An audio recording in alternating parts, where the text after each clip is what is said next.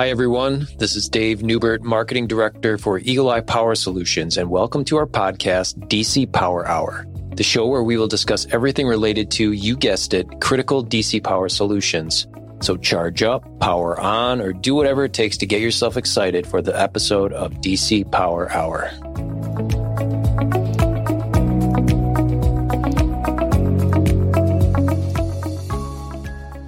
Welcome back, everybody, to yet another episode of DC Power Hour. We're excited to get right into it here with George and Alan and the, the Battery Blarney duo to talk about a really interesting topic once again battery monitoring and data analysis, something I know George has spent quite a lot of time in his career on that topic, and uh, I'm sure Alan's got a lot to say as well. So we'll jump right in. How's it going, guys? Pretty good. Oh, living the dream, as they say. Excellent. George, you want to kick this one off since this is, I think, a topic near and dear to your heart?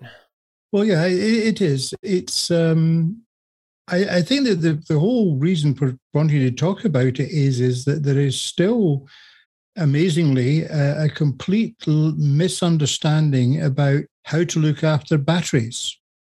One of the crazy things about life is there is absolutely nothing that we do or are involved in that does not at some point involve a battery to try and keep it operational.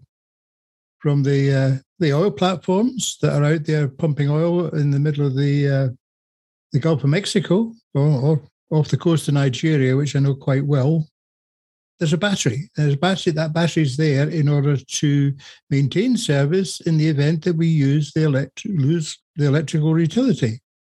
And yet, the batteries are by far the most disregarded piece of equipment. A lot of times, the only times they're ever looked at is when they don't work. Now, we uh, we used to, interesting enough, within the US, we used to have by far the most reliable telephone service in the world. The old Ma Bell AT&T um, worked perfectly. And one of the reasons was that within that organization, every battery almost had its own uh, battery technician looking after it. And they, they watched them, they, they observed them, they measured them. And when things were not right, they changed them out. But unfortunately, when the uh, when Ma Bell was all broken up, one of the first people to be disposed of, shall we say, was the battery technicians. And the reason was very simple. They couldn't put a profit center to them. They didn't understand the concept of reliability and availability is a profit center. If you are not supplying that service you're supposed to, you're going to be losing money. That's another subject we could talk about one day. So we've lost effectively over the uh, since the since the breakup, we've effectively lost all that knowledge base that continued um, for some time afterwards as they went and found other jobs. But today, you know, you are down to uh, regrettably old geezers like Alan and I are still the ones that remember what it used to be like. And uh, unfortunately, even with the training I'm doing, uh, I just don't see that we can ever achieve that level of knowledge that we, we had. So we're going to have to replace it in some way. And we've been trying to replace it for almost 30 odd years now uh, in an electronic format. But again, the problem with the electronic format is that the uh, while it may collect all the data that the technicians used to collect, it still relies on somebody with, in many cases, a lack of any battery knowledge to interpret the data that they are seeing and make a decision. I think that's a good introduction to where we're going to be. What have you got to say on that one, Alan? Well, as you know, uh, George, uh, I've lived through battery monitoring from the concept where we are at the moment. But uh, you mentioned the Bell companies breaking up uh, the 1983, that was. And kind of there's a perfect storm brewing then as well because the valve regulated lead acid battery had made an appearance initially by developed by Gates Rubber Company here in the United States. And I believe it was uh, British Telecom and Chloride in the UK. But these batteries were kind of maintenance proof uh, with the good old vented lead acid batteries, flooded batteries. You know, you, you could tell a lot from just inspecting the battery itself. You know, you could look at the plates, you could look at sediment, you could look at electrolyte levels, things like that. But uh, when the valve regulated lead acid batteries came along, roughly about 1983 as well, they came into the fore. You couldn't maintain them.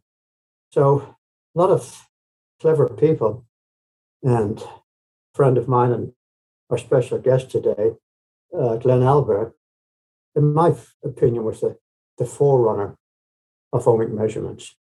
So monitoring a lot of parameters, including the ohmic measurements, uh, which was, for those who are not familiar with the term, was a kind of compromised term, and it described the three basic me- methods of measuring the internal resistance of the battery. And that was DC resistance, conductance, and impedance. So that was kind of, in my opinion, where battery monitoring uh, really came to the fore. In the old days with the vented lead acid batteries, you and I have been in many a telephone central office, George. There was nothing connected to the battery except maybe sometimes a, a temperature probe or something like that. And the 1983 was kind of another another part of the perfect storm in 1983 was batteries were coming out of controlled environments of the telephone central office and even the mainframe computer rooms. And they were being deployed in remote locations. Uh, they were de- being deployed in locations that did not have any personnel there. So people said, well, is there some way we can monitor these remotely? And uh, so there we had the, the things, you know, not only that, the VRLA batteries were being pushed on the people who employed batteries in remote location. This is your answer. The marketing folks did a great job. Customer wanted something smaller, lighter, cheaper, and maintenance free. And boy, the marketers gave them that. Only problem was it didn't really work too well. So hence the another catalyst for battery monitoring. So that's a little bit about the background. So maybe George, you'd like to take us a few steps forward. Well, I'll, what I'll do is before I just start moving forward, I, I will want to um, a little bit of history was that, uh, in fact, there is a guide to battery monitoring developed by, in those days, the IEEE Stationary Battery Committee of the IEEE. And you were, in fact, the first chair of 1491. And uh, it's interesting, I still sit on the committee. So they've, they've managed to retain a, two obnoxious Brits to try and keep them in track, on track, shall we say. But yes, you're right. It became a quick realization. And you're also correct that uh, Glenn Alber was one of the uh, pioneers of it and also uh, a good friend of mine. Uh, he hasn't forgiven me yet for not speaking Danish. And he also, I don't think, has totally forgiven me for spending the last 10 years of my life working for his biggest competitor. But we, we did we did make up. I pointed out that he hadn't offered me a job. So that was why I was working for the competitor. But anyway, that's part of history. So we we all know each other. But the whole key to this is is that we can actually, you know, today it's very easy to collect that data. Uh, modern electronics are wonderful. You can measure almost anything you want to, and you can collect data. The big problem is how do you actually interpret that data? And how do you make sure that the data you're collecting is accurate? So, those are some of the challenges that come for uh, any company trying to design a battery monitor. The biggest, I would say, the biggest problem we probably have with the monitoring side is the noise that is present on a lot of modern electronic systems. If you ever look at the battery on a, a large UPS, for example, there is quite a high level of noise and ripple on there. And the trouble is, it's no longer just we always think about noise and we talk about even within the standard, we or the the the guide, we're not a recommended practice yet, not yet. Within that, it talks about ripple, and it people tend to treat ripple as being the uh, you know 50, 60 hertz or multiples thereof. The problem is that modern chargers are high frequency, and the level of noise that now is on there is in a totally different range. And when you're trying to measure microvolts across a connection, it starts to become a little bit of a problem on occasions. So, uh, you know, you have to understand that the data you're collecting has to be interpreted to take that into account or understand how the manufacturer has filtered it to try and improve it. Well, George, before we go off on that, uh, concentrate entirely on uh, ohmic values, uh, we've got to remember that you we're talking about battery monitoring here. And as you rightly pointed out, uh, IEEE 1491, a very useful document. It has uh, 17 parameters, it lists 17 parameters that can be monitored on a battery. And it explains, you know, these parameters, how useful the information is, and everything else. So, and only one of those parameters is ohmic value. Hold on. Did I even mention ohmic measurement when I was well, talking? Well, we're talking, we're, we're heading in that direction, George. No, we weren't. Trying to uh, head No, we weren't. Well, we've already talked about Alber. And, no, no, we, we talked about Alber and, and my BTECH, which is the other company I work for. But we're not talking about ohmic measurements. What we're talking about is how do we analyze that data we collect? Because the battery monitoring systems, as you point out, have the ability to collect all these different parameters under operational conditions. And it's the interpretation of that data. One of the problems we have is that you know, it, eh, when you initially were involved in setting up uh, and, and putting the stuff together in 1491, as was the habit, as was the policy, even till today, there was this idea of having to set limits against which values could be measured. And that to me is still uh, is the biggest bugbear in my life is this idea that everything has to be a value. And if it hasn't exceeded that value, then there's nothing the matter with it. So no, that's, that's ohmic measurements are not the the uh, you know the the key element that people want to make them. Well, before I was rudely interrupted, George. Uh, of course. the uh, what I was leading on to really was uh, these other values that can be monitored and how we monitor them and how we analyze that data. But I did a little bit of research the other day and I went down to the BATCON website uh, where you can access every paper that was presented at BATCON. Very useful resource. And there was about 20 battery monitoring. Some that forgotten about, some very, very good ones. And uh, I remember at BATCON when we used to review the papers, we used to say, oh, goodness, not another battery monitoring paper. But anyway, there's a lot of information there. But what I was leading on to is that monitoring uh, various things. I remember at one BATCON conference, uh, we asked a, a panel, you know, if you could only measure a couple of things on a, on a battery, what would they be? And overwhelmingly, they, they came up with two things that uh, could be monitored. And one was temperature, and the other was current, flow current. And, you know, I was a firm believer in that, and that that if you looked at these two things uh, in, in, in unison, if one changed and the other didn't change, you had a problem. And, and to me, you know, that was the basic form of battery monitoring. But now all our monitors, all the, all the better ones, they look at a host of, of values. And you were reading, you were leading in the right direction, George. Is the key is how to be able to analyze them.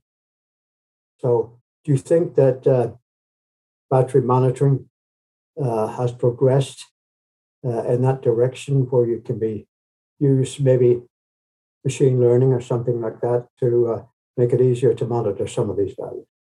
Oh, it could be, but I think it's almost time we introduced our uh, guest for today because I I know that he's got a lot of uh, interesting thoughts on this process. So, so why don't you do the honors? Well, good morning, Fran. Morning. Uh, nice to see you again. We've both changed a little bit since we last. Yeah, I think so. yeah, yeah. But uh, I do like the goatee, right? All right. but uh, Fran, I've probably known you since the concept of BATCON, maybe a little bit later, Fran. And, and I've always admired Fran because he was kind of a level head on a on some shoulders that were going where others were going in ten different directions.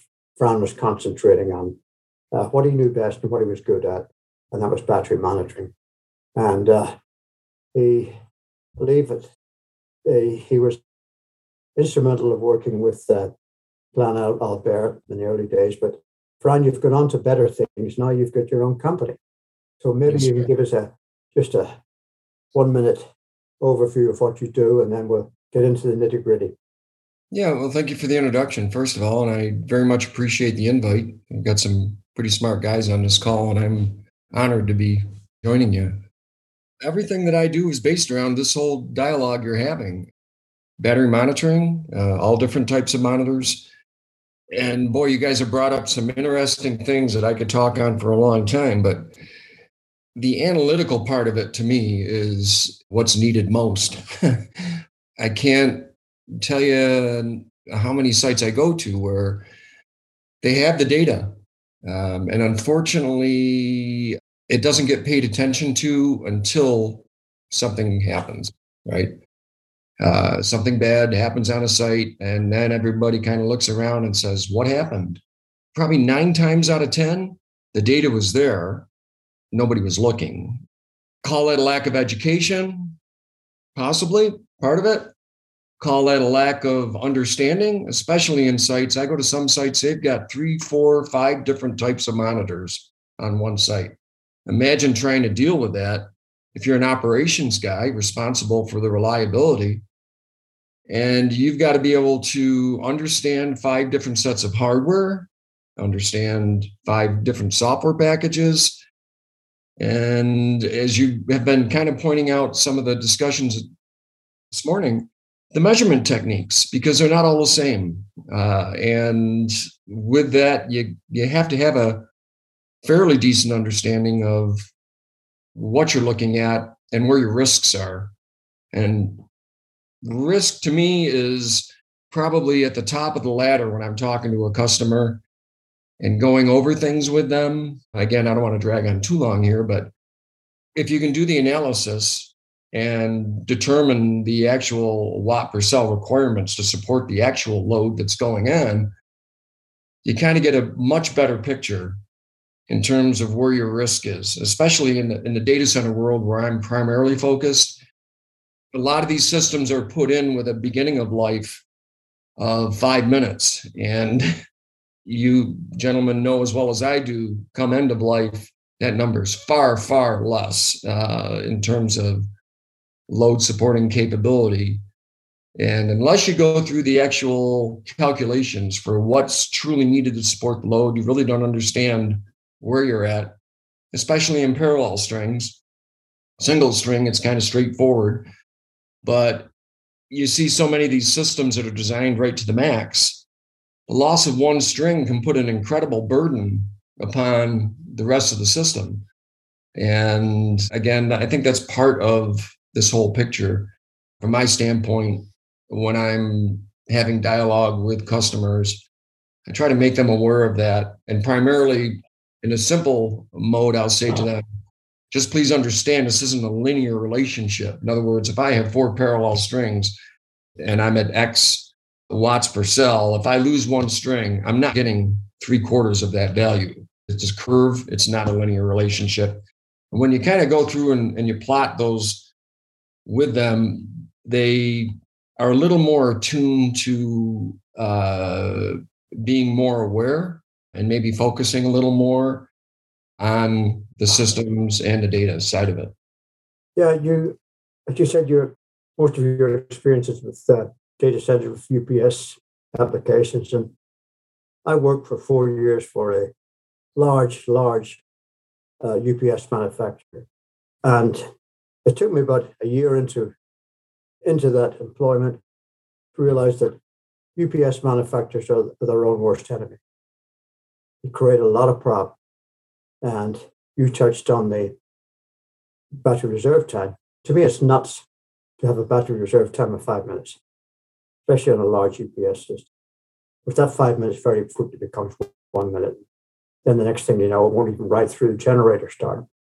But uh, telecom folks knew how to do it properly. And, and I've always wondered why the UPS folks didn't learn. I think I can answer that in, in, in a dollar sign symbol. okay, yeah. I mean, it's yeah. all about cost. Which leads me on to something uh, I know you and I discussed before, and uh, that's a they're putting these batteries into cabin. That you can't get access to, basically, or there's no there's no ventilation. A tremendous problem, and uh, maybe you can tell us about the problems of trying to connect a battery monitor to a UPS system, and then I've got something to uh, did a little bit of research, so I've got something to tell you about it as well. So, Frank, can you talk about you know access? Uh, cabin access. Yeah. Well, you know, open rack access always the uh, calorie calculations are going to be far far less than you know for PPE than the contained cabinets. And you know, you think about six sides on a box, and you open one side up, all that energy, if something bad were to happen, is going to come out the one opening, which is what dr- has driven up, in my opinion, all these uh, calorie rating requirements. Now put, you know, 40 typical UPS system, 40 12 volt jars in series in a cabinet, and uh, just to do some minor things, uh, you know, and one of the most common things I see on the maintenance side is if there's cell quarter testing, or I shouldn't say cell quarter, but portable testing with probes and a, and a portable monitor, the sense leads are always bumped off. So you come back in afterwards and you notice the symptoms of a couple jars missing or whatever. You know what the symptom is, but to try to get inside of there and reconnect that wire is not an easy task today. If you're not going to shut it down, you're going to need an EEW permit, uh, depending on the customer. 40, uh, sometimes 60 cal PPE requirements just to open the doors to put that back on, let alone trying to work in that environment. If you imagine with the big gloves on, the big face shield, and whatever, trying to pick up a, a little connection and put it back on a battery terminal, that creates its own set of problems. And in some cases, it's almost increasing the risk because you can't really see what you're doing. You can't manipulate dexterily with your hands what you're trying to do certainly puts a lot of challenge on the maintenance side. And what I find is the customers will leave it like that to we're in next time to do maintenance because they don't want to deal with all of it. Uh, they don't want to have to go through all that. They just say, "I'll wait till wait till these guys come on site. We'll deal with it then." The downside of that is you're missing the importance of the battery monitoring during that period, right? Because it's not doing what it's supposed to to its fullest extent. I know you said your financial engineering is behind a lot of it, uh, but I've always wondered why has something been done? Why is, isn't something being done about it? Telecom folks do it right, utility folks do it right.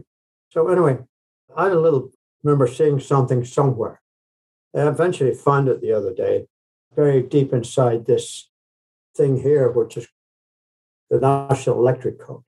Okay, and it's uh, Section 480, uh, which is for storage batteries, 480.4 is precise. There's a little paragraph there that says, Part D, it says accessibility. The terminals of all cells or multi cell units shall be readily accessible for readings, inspections, and cleaning were required by the equipment design. Then this goes on yeah. another couple of things. Well, so, that, that, brings up a whole other area versus front terminal and, and top terminal. In, in my mind, these, these folks are in violation of the National Electric Code. Well, I think there's a lot of room for interpretation. what is readily accessible? Uh, like I say, if it's a front terminal battery, my experience with those is the maintenance is much, much easier to deal with, and the risks are much less because we're not having to deal with limited space uh, between the battery and the shelf up above it for batteries that are two to three back in terms of the shelf, right? If they're front terminal, and again, I, I'll share some of the customers get around this by opening the breaker, using the big EEW disconnects, you know, those big Anderson yeah. disconnects, and then they can break it down into the 48 volt groups, take off the PPE, and do their thing. Again, the front terminal, in my opinion, are much easier to do the uh, the maintenance, both for the for the batteries and for the monitoring, because most of the time it's a sense lead off in there when it comes to the monitoring maintenance is needed to be done. Yeah, unfortunately, about 90% of UPS batteries are top terminal batteries. And the other problems in that, not only just lack of uh, access, but uh, you, are right. And if if they would just make the, the cabinets so you had Anderson connections and could disconnect those into less than 50 volts, although I do believe, George will probably correct me, that NFPA 70E is moving back towards 100 volts again, which makes sense to me. But, uh, you know, there's been no real research done into arc flash with uh, low voltage DC. When I say low voltage DC, I'm talking about below 240 volts. So anyway, Fran, is there any other impediments uh, that you see or come across every day that uh, you know prohibits uh, or makes uh, battery monitoring difficult? Uh, well, with respect to the cabinets, again, I, I, think that, again, my opinion, just from my experience and, and what I do, when the equipment that's doing the monitoring is mounted on top of the cabinet, there's a definite maintenance advantage there. I can take a, cable harness off and, and read the voltage without having to open up the cabinet and know whether I've got a connection issue inside or whether I've got voltage at the back and there's something in the unit. If I have to do that work inside of the cabinet, it's just a whole nother ball game. Where again, to open up those doors, and access equipment that's embedded inside of the cabinet, that just becomes more labor intensive, more time consuming, and, and more difficult. I think there's definite advantages to top mounted equipment for a cabinet. That answer your question? Yeah. Um, I'd like to bring George in here. I don't want to be acting like the moderator of this, but I'd like to bring George in. Maybe you you can throw some questions at Fran here. So you don't have to worry about it you know, so why don't we use his uh, expert advice since we're getting it for nothing? Expert advice? Are you sick or something? You got a fever? I'll tell you what, Alan, you are definitely improving from your uh, original bout of COVID. You're getting back on top form. This is becoming more interesting. I think that, uh, you know, I've got no comments at all about what Fran has been saying because I have suffered through all of the things he's talking about. Unfortunately, I'm going to come back to one of my problems is that when you try to put everything on top of the cabinet, you end up with lot longer wires, and then the noise starts to become a much bigger problem. The one thing I learned from my short time as a director of engineering for a power systems company was that um, everything is a compromise. What you have to do is decide which of the compromises you're willing to accept and uh, what are you going to do about it and i'll be honest when you're dealing with a bunch of engineers that's not always the easiest thing to do because uh, you know they will they will spend the time telling you that they are measuring this absolutely accurately and just because the graph looks up and down all over the place that's exactly what they're measuring and that's what they want you to show to the customer and at the same time the customer's looking at it and saying that's not what I see on my your competitor's product, and um, you're obviously not measuring it correctly. No, it's um, that's some of the challenges. So, but it's to me, it's probably more important to uh, start talking about the how we actually do this analysis, because as, as I indicated earlier, I have developed over the years of doing analysis this dread of limit based concepts because quite simply, there are no limits. If you have uh, 240 cells And one of those cells, the characteristics are changing no matter which, whether it's voltage, temperature, ohmic value if you want to. But any of these things that change is an indication that that cell is not behaving the same way as all the rest of them as it did when it was first installed and, and manufactured and installed. You don't you shouldn't need to wait until this has reached some arbitrary limit before you take action and correct it, because at that point it becomes a potential point of failure. If it's not behaving the same way as all the rest, then it definitely is a potential point of failure. And you know, Alan, you said that one of the problems we have with cabinets is that they, they get much hotter. Well, yeah. If you measure temperature on every unit, guess what? You get a much better picture of that. And if you actually calculate the potential loss of uh, capacity due to overheating, in other words, remember, we lose 50% of our capacity if we operate at 10 degrees above 25 degrees C. So if you start looking at that, you get a much better indication of how well that battery cabinet is going to behave. What's your thoughts on that one, Fran? Well, data analysis is the crust of my business. So I on your team on that one. Again, it's my experience that the owners of the equipment are well intended. What I find, especially in the data center world, is they're usually jack of all trades and they're asked to be the master of all of them, which is just not realistic and with that, they tend to rely. I think you said it earlier. You know, there's not many battery people left in the world that can give a comprehensive explanation or understanding to them when they experience something. I think by doing good data mining for those systems that have historical trending data alarm all of that encompassed into their their data storage topography. That's what I do. I've written my own software that kind of pulls that data out. The, the things that I have seen over my years of experience that seem to be very important for identification of issues and and stopping the I don't want to get sidetracked here, but the pain that I see the users go through is they get numb to alarms, and it doesn't take long uh, for them to do that. In other words, they keep seeing an alarm over and over, even though it could be valid. They just kind of reach a point where it becomes numb to them. Uh, they're they're not really paying attention to the alarms anymore. That's part of the analytical side. If I do, or someone, not just me, does a good job at really taking a look at the big picture and looking at the frequency of things that are going on and making adjustments that help to keep them in, in an environment that they may be more attuned to responding, then that's a benefit because now when a real alarm does come up, they tend to have a little bit more sensitivity to that and take action. Again, these guys and gals are typically way overstrapped on site with responsibilities. Uh, so this is a very small niche, and it's usually the guy who drew the small straw who who gets the batteries responsibility. Again, in my experience, most of them really don't have any experience with that, and uh, that's where they tend to lean on you and, and you know ask you for help when things come up. And with the data, we're able to help them analyze it, uh, pick off trends, get early detection, common fault indicators for pending issues. Uh, you know, you mentioned artificial intelligence earlier or adaptive learning or whatever your term was there.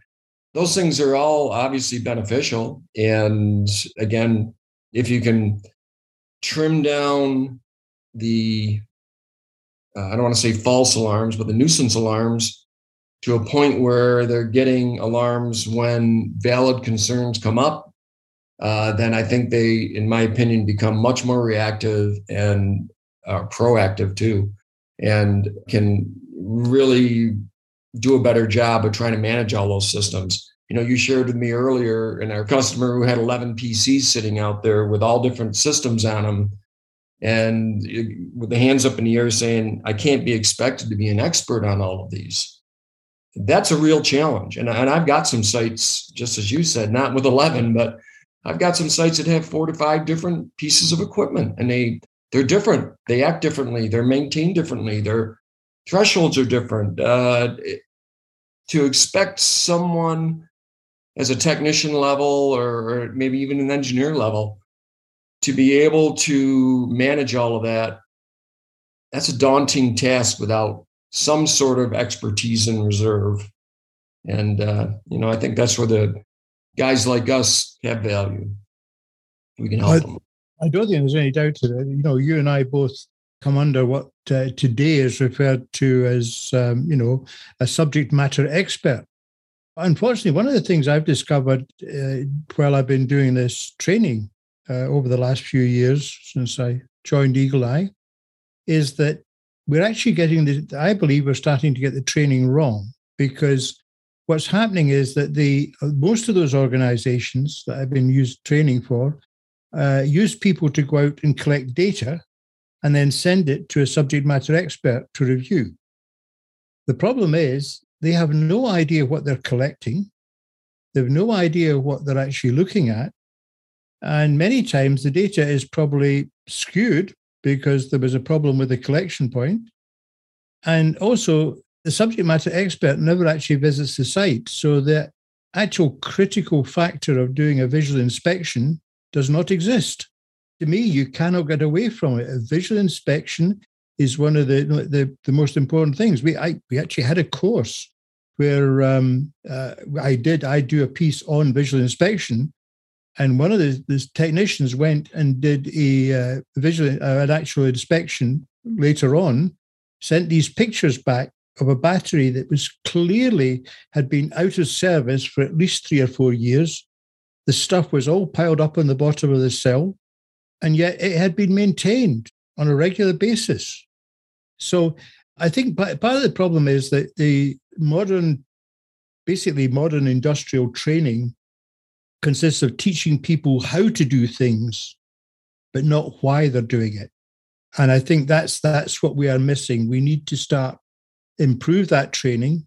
These people that do any data collection, the people that are actually working with the equipment, they need to understand why they're doing it.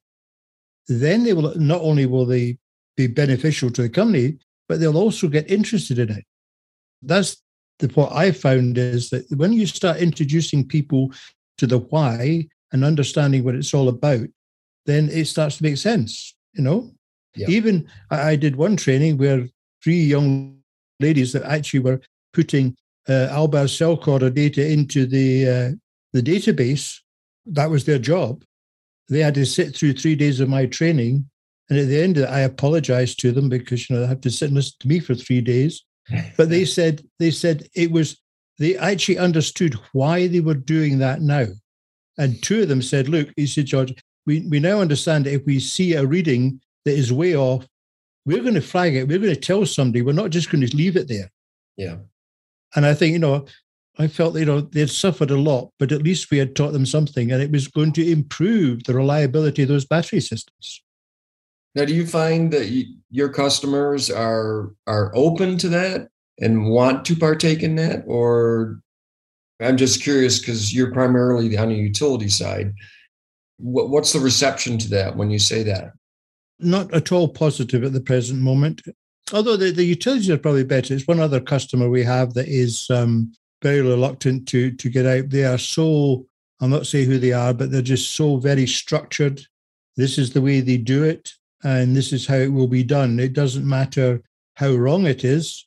Things like, uh, as you'll understand this one, things like doing discharge tests every year on a, on a VRLA cell, because that's going to improve the reliability. And I keep trying to tell them it's not. In fact, you're going to damage it because if there's any inherent problem within it, the moment you do that discharge, you've just added to it.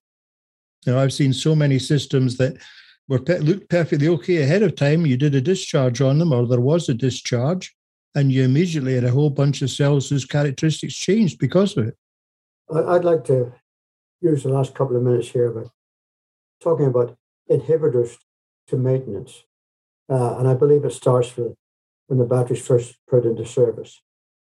You know, if, if the battery is not given a initialization charge and the monitor is stored on the battery, you know, as soon as the battery is installed, uh, you know, you haven't got a fully formed battery. You're relying on data that is not accurate because most manufacturers recommend, or IEEE recommends it, depending on the chemistry of the battery, that you wait three to six months before you establish your baseline data. So people are putting monitors on systems with inaccurate baseline data, basically. The other thing that I find is an inhibitor. I mentioned earlier that you know the two things I certainly agree with, and a lot of other people more smarter than me do as well, is that you remember I said the two things you could monitor that would give you the most information is uh, battery temperature and battery current. Okay, so that's that leads to another thing, especially with a large UPS system. Where do you place the battery temperature probe? Because if you're in the middle of put it in the middle of a cabinet where it gets hottest, uh, you're going to see the most extrusions. Also, that you're trying to measure current, float current, in, in, milliamp.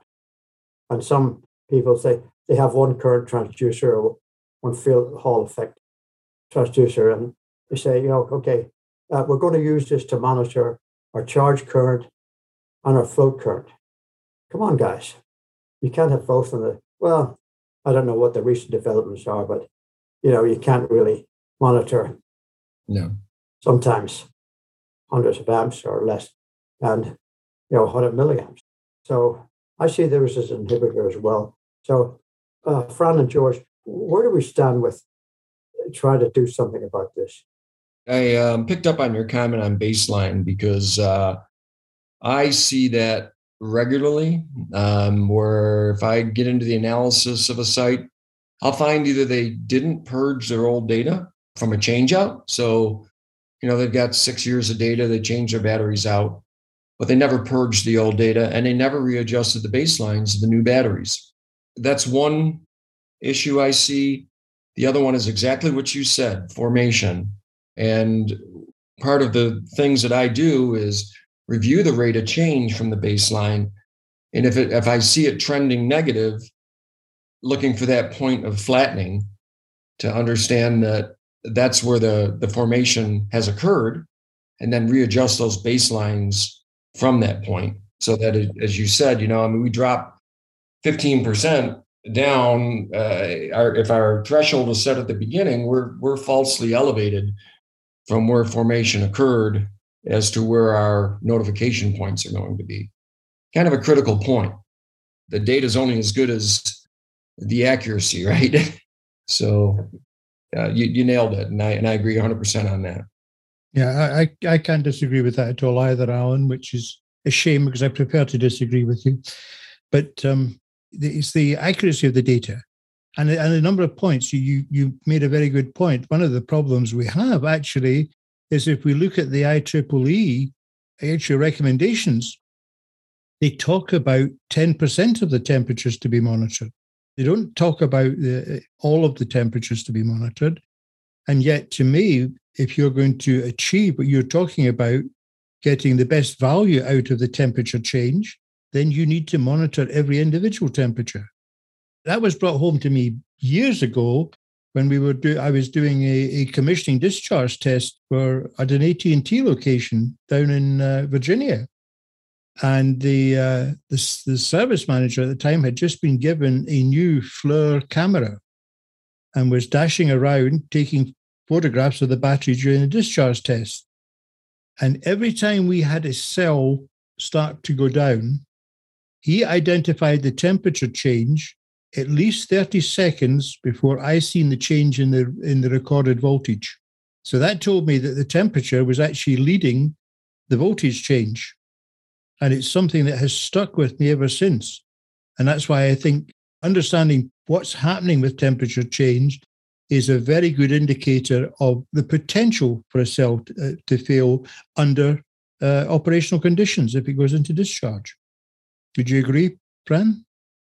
Well, when I get involved in discharge testing, uh, temperature scanning, uh, I agree 100% critical, especially from a safety standpoint, because the cabinet doors are off. Yeah, you know, I hate to say it, but sometimes the guy shooting the temperatures is not really properly protected, at least from what I would deem as safe. But he's walking around scanning everything and, and looking for those hot spots. And, and even the connection issues, which trying to read the interconnections with a battery monitor, some do, some don't, as you know. You know, the interconnection straps, whether it's an inner cell or an inner tier have a loose connection on one of those during a discharge and you're definitely going to see it. And the thermal aspect to me is is mandatory. I, I wouldn't recommend anybody do a discharge without thermal scanning. I, I just uh, i don't think it's safe. Uh, you know and it gives the opportunity that if something is escalating beyond a comfortable level which again in the pre-test discussions that's something that, that we're that we're talking about with the team and saying all right look, all of us have the right to stop this thing if we see something that's that's not right and, and we think there's going to be a risk. We can do the test again later, right? So the scanner, he's got that responsibility. If he sees something that's way out of line with something else, he can call to abort the test. Same with the guy monitoring the uh, the voltage levels. Uh, one of those uh, swing low and all of a sudden go into a negative abort. That's a bad thing, and and bad things are going to happen. I got a little sidetracked there, but temperature was your question. And yes, I, I agree. Very, very important when we're doing the discharge testing. I think it's important even during operational because if you if you see a change in a unit temperature uh, while the the you know the other ones haven't changed and the ambient hasn't changed, then you have basically the potential for failure. You've got to, you you might not require. I think you, you mentioned earlier one of the problems we have is that uh, producing false alarms or alarms that people get upset about. Uh, you talked about something that I've been talking about for years now, but people don't really want to listen. And that says we don't we don't talk about individual alarms. We simply talk about the risk to that battery not operating correctly. And then if you if you give them that, then you're telling them that it's up to them to make the decision of what level of risk they're willing to accept. If you've told them there's a 50% risk that this battery is going to fail under load and they don't want to do anything about it, then they can't come and yell at you when it did fail because you've told them that. Yeah. Yeah. I think one of, one of the problems was that when the battery monitors were the, friends we talked about earlier started this whole industry effectively, they did not, and they were warned off by their lawyers uh, to uh, describe, tell them about what the risk was. It was more about you've got to come up with these values and tell them if this value is, you know, if it does that. It was uh, it was not something as uh, shall we say variable as risk. That that was too variable for a lawyer, but it's where we should be. That's my thoughts on it, Alan. Where where that you will let you have the last few words. Isn't that oh, nice? Boy. This is a, this is an honor, George. You know, giving me the last the last word. But uh, before I forget, I'd just like to thank Fran for coming on. Really appreciate his insights, and we've talked offline as well, and I'm sure we'll we'll talk a lot more offline about certain things. But uh, you know, we could do another hour on this and not cover the same ground. Probably do a day on it, uh, especially if we had if we had a few beers. But so, you know, there's a lot of things we haven't covered. It's almost impossible. So maybe we can we can do it again, maybe six months down the road or something like that. Because one of the things I, I really want to know myself is that you know, what, what's the latest development in battery monitoring and battery monitors? You know, where are we going? Have we solved any of the problems? You know, are we monitoring every unit? Are we temperature of every unit? Do we have current transducers that work on wide current gaps? Uh, so, anyway. If I could add one comment to that, not to interrupt you, but and I think a, a, a vital aspect of that is where is the battery technology going for the locations? There's a lot of technologies coming up with the zinc, the sodium. I mean, we've been talking primarily lead acid, lithium, uh, you know, how do the monitors fit into those domains? Uh, and I think this is all going to be a learning ground, quite frankly, until we get some history under our belt. You're certainly right. Uh, I don't think we need to worry about lithium because I think they're going to go away uh, before we come up with a satisfactory monitor for it. But those other technologies we talked about, uh, I'm, I'm, i like the zinc, I like the salt batteries, solid state. So you're right. How do how do we monitor those? Yeah.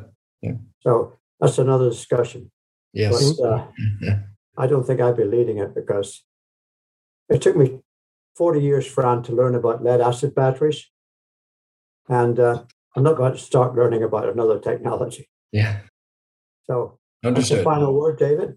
Yeah, thanks, guys. Uh, thanks again for joining us, Fran. And uh, we'll have to look for a follow up conversation here in the coming months. So thanks a lot, guys.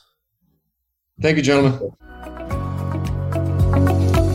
We hope you can join us next time. And in the meantime, if you have any questions for the Battery Blarney duo or anything else you want us to discuss in next week's episode, please email us at info at eepowersolutions.com. Thanks again for listening. Talk to you then.